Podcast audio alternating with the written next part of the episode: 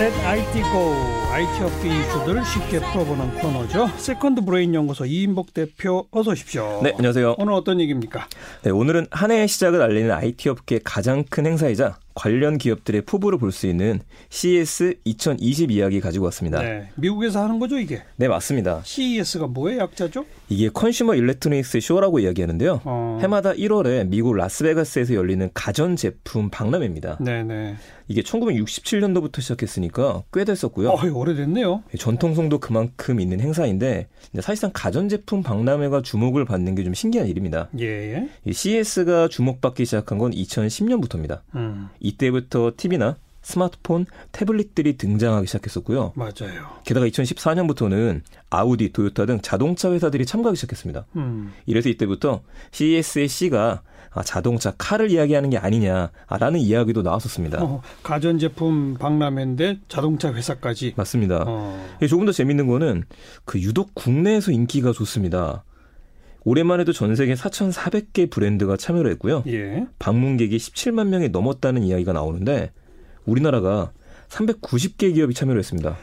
우리나라 기업 390개가 맞습니다. 오, 게다- 대기업뿐이 아니라 중소기업까지 다 가는군요. 그렇죠. 스타트업까지 가고요. 어, 예. 게다가 인원도 대략적인 추세로 만 명 정도는 갔을 거다라는 예측이 나오는데 어, 이 숫자를 보게 되면 뭐 미국이니까 당연히 1위인 게 1933개 업체가 참여를 했고 예. 중국이 2위로 1368개 업체가 참여를 했습니다. 예. 근데 우리나라가 3위입니다. 3위로 390개 기업. 맞습니다. 음. 그래서 재밌는 게 CS 시즌에는 시작되기 전은 물론이고 끝나고 난 후에도요. 언론도 마찬가지고 각종 리뷰 세미나들이 열립니다. 네. 유독 우리나라한테 인기가 좋은 거죠.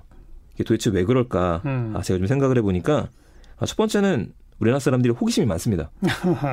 그리고 뭔가 뒤처지는 걸 싫어합니다. 예. 새로운 트렌드가 있는 자리라고 하니까 직접 가봐야지 우리가 뒤처지지 않는다. 이 생각이 좀 있는 것 같고요. 네. 두 번째는 기업 단위에서 단체로 가는 경우가 많이 생겼습니다. 음. 정부도 4차 산업혁명하고 IT 발전을 정책으로 내세우다 보니까 올해 같은 경우에도 서울시, 대구시, 대전시 등이 참여를 했습니다. 공식적으로. 맞습니다. 어, 이게 지자체에는 혁신 기업들하고 스타트업들이 참여할 수 있도록 도운 거죠. 아, 지원까지 해줬군요. 네, 이렇다 보니까 기업하고 개인들이 관심을 갈 수밖에 없는데 네. 어, 다만 주의하셔야 되는 거는 CS는 정말 화려한 볼거리하고 신기한 제품들이 많이 나옵니다. 예. 근데 이게 다 현실이 되진 않습니다. 아. 기업들의 포부거든요. 우리가 이런 것들을 만들겠다. 음. 그래서 미디어 데이를 통해서 우리가 이런 것들을 만드니까 따라와라라고 선언하는 자리라서 어, 현실성이 있는 것들이 그렇게 많지는 않다. 이렇게 보셔야겠습니다. 네. 근데 아까도 잠깐 언급했지만 이 가전제품 박람회인데 자동차 회사들이 왜 거기에 참가해요? 그리고 자동차 회사들은 뭘 보여줘요? 아마도 그 이유 중에 큰 게 저희들이 집에서 보내는 시간도 크지만 자동차에서 있는 시간도 크기 때문일 겁니다. 어. 그 관점에서 보면은 가전제품이 자동차가 됐다도 볼 수 있겠죠. 그러면 이번 CES에서는 뭐 미래 자동차 어떤 것들이 보여졌어요? 어, 대표적으로 메르세데스 벤츠가요. 아바타란 이름의 컨셉카를 내놨습니다. 예. 이 컨셉이라는 말처럼 실제로 운행이 되거나 판매가 되는 게 아니라 우리가 이렇게 만들 거다. 예, 예. 라는 컨셉을 보여주는데 예. 이 아바타라는 말 많이 들어보신 말이죠. 영화 제목이잖아요. 예. 제임스 카메론 감독이 이것도 오래됐습니다. 벌써 2009년에 만들었습니다. 예. 근데 이 영화에서 영감을 얻어서 만들었다고 하는데 일단 디자인이 곡선이다 보니까 좀 아름답고요. 음. 유선형이라서 아, 딱 보시면은 아, 이게 미래차네라는 생각이 들게 만들었습니다. 예. 자율주행은 기본이고요. 친환경인 전기차인데 아, 조금 더 인상적인 게 손을 대면은 심박수를 측정해 줍니다. 음. 운전자의 심박수하고 호흡을 측정을 해서 마치 차랑 함께가 된 것처럼 연결하는 걸 목표로 합니다. 음. 이게 왜 이렇게 만들었을까 보니까 이 영화 아바타에서 토르코라는 하늘을 나는 괴수가 나옵니다. 맞아요, 맞아요. 이 괴수를 주인공이 길들일 때 자기 머리카락하고 연결을 하거든요. 맞아요.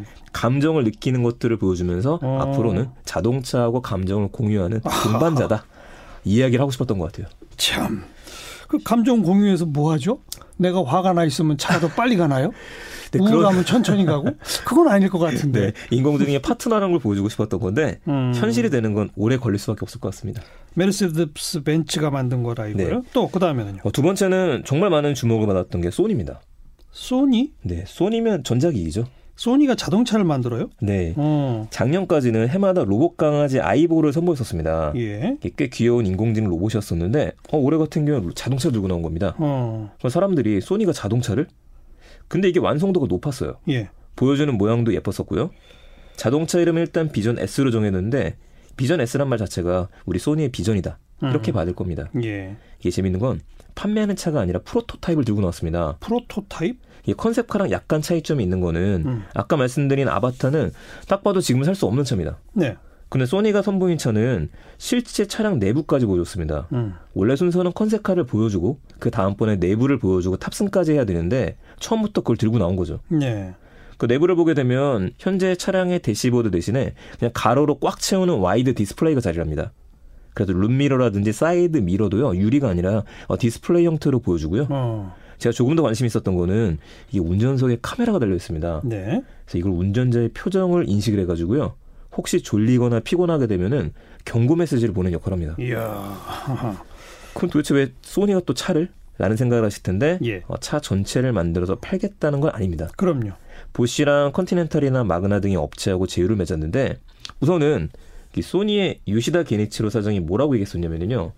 지난 10년간이 모바일이었으면 다음 트렌드는 mobility라고 음. 선언했습니다. 예, 예. 그러니까 앞으로는 이쪽 시장에 뛰어들겠다는 거죠. 그렇군요. 네, 그래서 소니 차량에도 33개 이상의 센서가 달려 있습니다. 음. 초음파 센서도 있고 12대 카메라도 달려 있어요.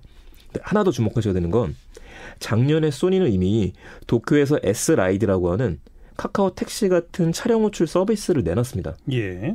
이런 것들을 종합적으로 보게 되면 어, 데이터를 이미 모으고 있고요. 활용도 하고 있고 차량의 배치를 위해서는 인공지능을 쓰고 있는 겁니다. 음. 그러면 이미 자율주행 기술 향상을 위한 서비스들을 만들고 있는 상태다. 알겠어요. 그렇게 말할 것 같습니다. 소니가 직접 완성차를 제조한다기보다는 이 모빌리티 시대의 자동차에 들어가는 온갖 것들을 우리가 한번 해보겠다. 네, 다 팔겠다로 보고 그러군요. 있습니다. 우리 현대는요. 어, 현대차 국내 모빌리티의 대표 주자로 볼 수 있을 것 같은데요. 예. 아, 여기서도 미래 모빌리티 계획을 우선 밝혔습니다. 예. 이번에 얘기했던 거는 어, 미래에 대한 솔루션으로 도심항공 모빌리티, 목적 기반 모빌리티, 모빌리티 환승 거점이라고 얘기했는데 음. 아, 이게 이름이 좀 어렵습니다. 하나하나 봅시다. 도심 항공 모빌리티. 우선 도심 항공 모빌리티는 요새 주목받고 있는 flying car, 음. 하늘을 나는 자동차라고 생각을 하시면 됩니다. 예. 아, 다만 차이점은 평상시엔 자동차였다가 하늘을 나르는 게 아니라 예. 그냥 처음부터 사람이 탈 수 있는 형태의 거대한 드론이다. 이렇게 생각하시면 될 것 같습니다. 작은 헬리콥터. 그렇죠. 예. 그래서 활주로가 필요 없고 수직 이착륙이 가능합니다. 예. 이 크기가 날개 길이만 15m고요. 앞뒤로는 10.7m 정도라고 합니다. 꽤 크네요. 그래서 한 5명 정도가 탈 수 있어요. 어. 이게 최대 시속이 290km라고 하니까 예.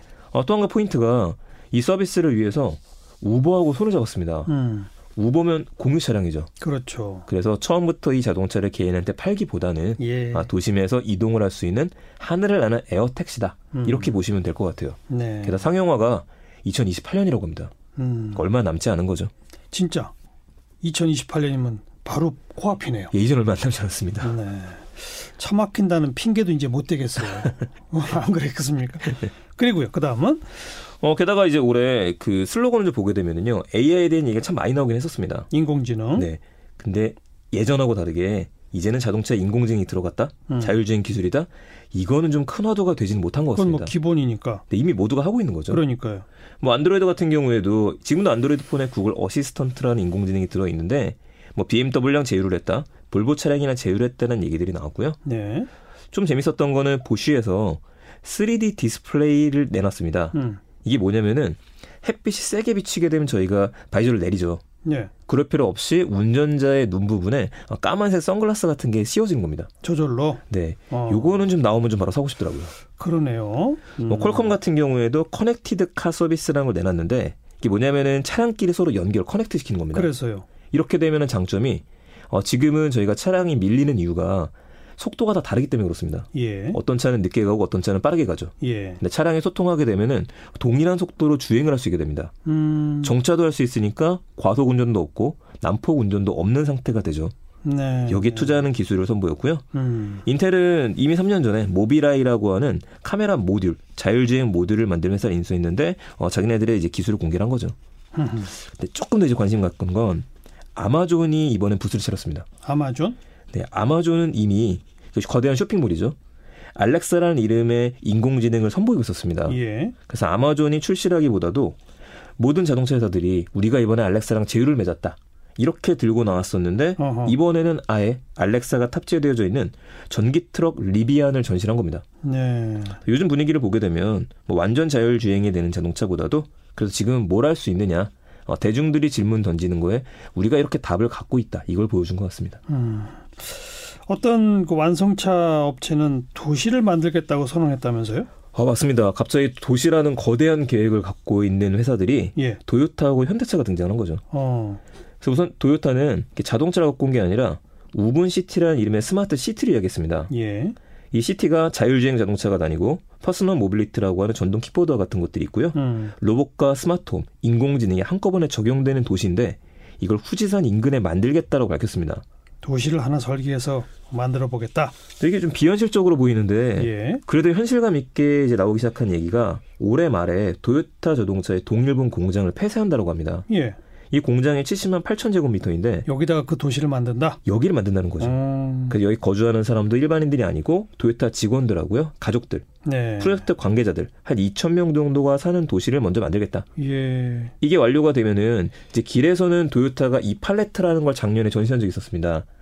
사람하고 물건을 나눌 수 있는 그 소형 버스 형태의 전기차입니다. 음. 이 자율주행 전기차도 다니는 아, 자기네들이 만들고 싶은 스마트 시티를 만들겠다고 선언한 거죠. 네.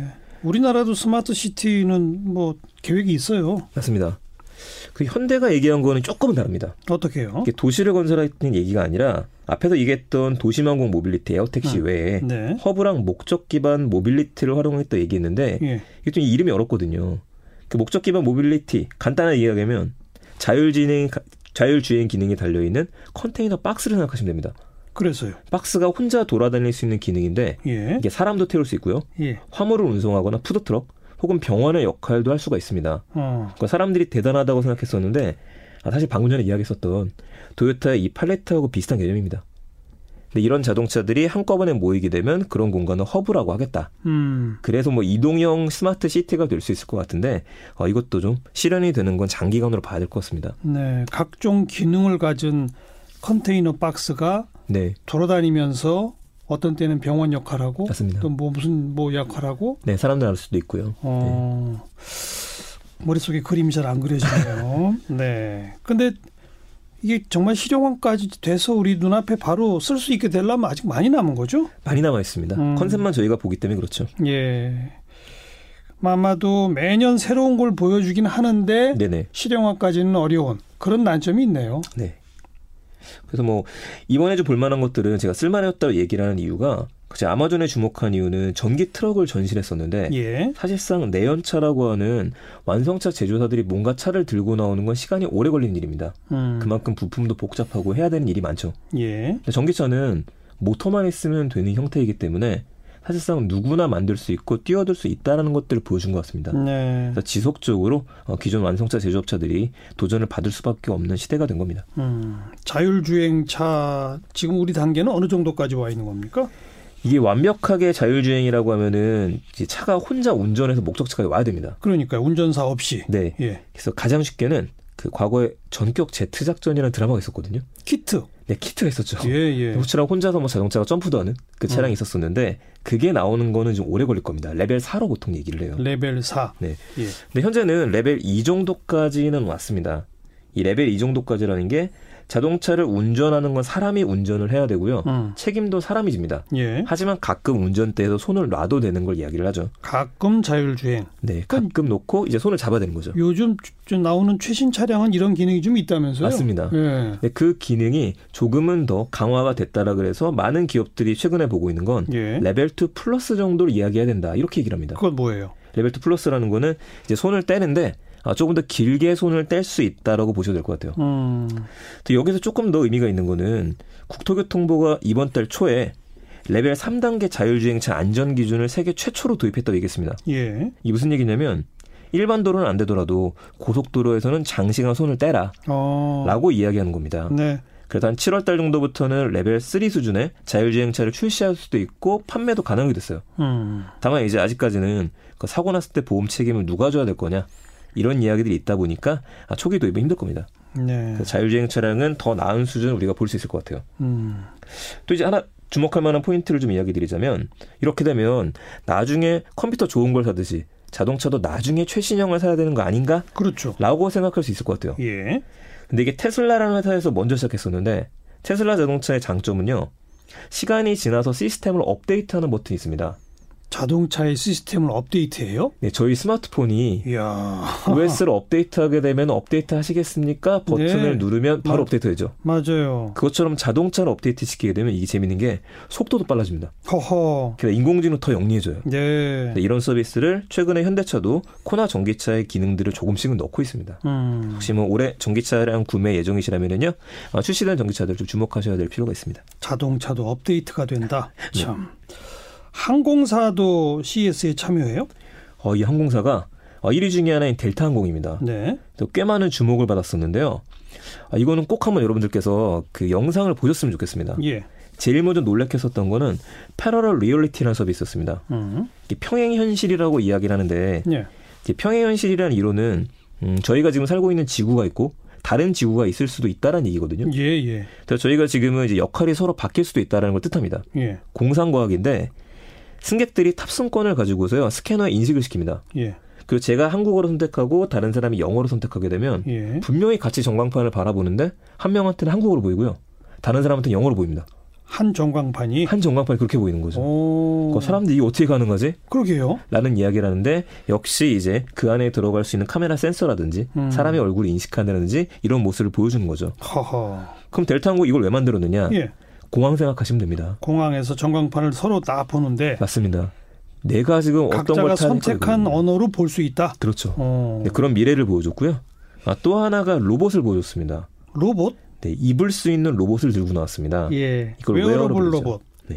이건 뭐 삼성이랑 LG도 꾸준히 선보였었는데 이번에 주목할 만한 거는 실제 적용하는 회사에서 보여준 겁니다. 음. 그 시연하는 현장에서는 델타 항공 직원이 웨어러블 로봇을 입고요. 50kg가 넘는 바퀴를 들어올렸습니다. 네, 네. 그러니까 안전성에서도 우리가 이런 것들을 많이 적용하겠다. 음. 항공 서비스의 미래를 보였다는 면에서 이번에 좀 주목할 만합니다. 항공사 직원들은 무거운 거 들 일이 좀 많이 있으니까. 네네. 네.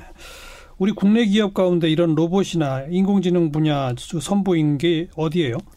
아, 우선은 삼성에 주목할 수밖에 없습니다. 예. 삼성이 올해는 신기하게도 제품 출시를 많이 하지는 않았었고요. 네. 경험을 좀 많이 강조를 했습니다. 경험. 네. 그 기조연설에서도 경험의 시대라는 이야기를 했었었는데 아, 우선 가장 많은 관심을 모인 건 로봇 볼리라는 서비스 내놨습니다. 네. 이 기조연설에서 볼리아라고 부르니까 테니스 공보다 조금 더 큰 모양의 로봇이 나타났어요. 음. 그 얘가 떼굴떼굴 굴러온 겁니다. 어. 그 사람을 1에서 2미터 정도를 유지하면서 따라다니는 기능도 갖고 있고요. 네. 카메라가 장착돼 있어 갖고 집에서 돌아다니면서 지저분한 곳이 있으면 로봇 청소기한테 명령을 내립니다. 어. 낮에는 커튼을 열어주는 기능도 갖고 있어요.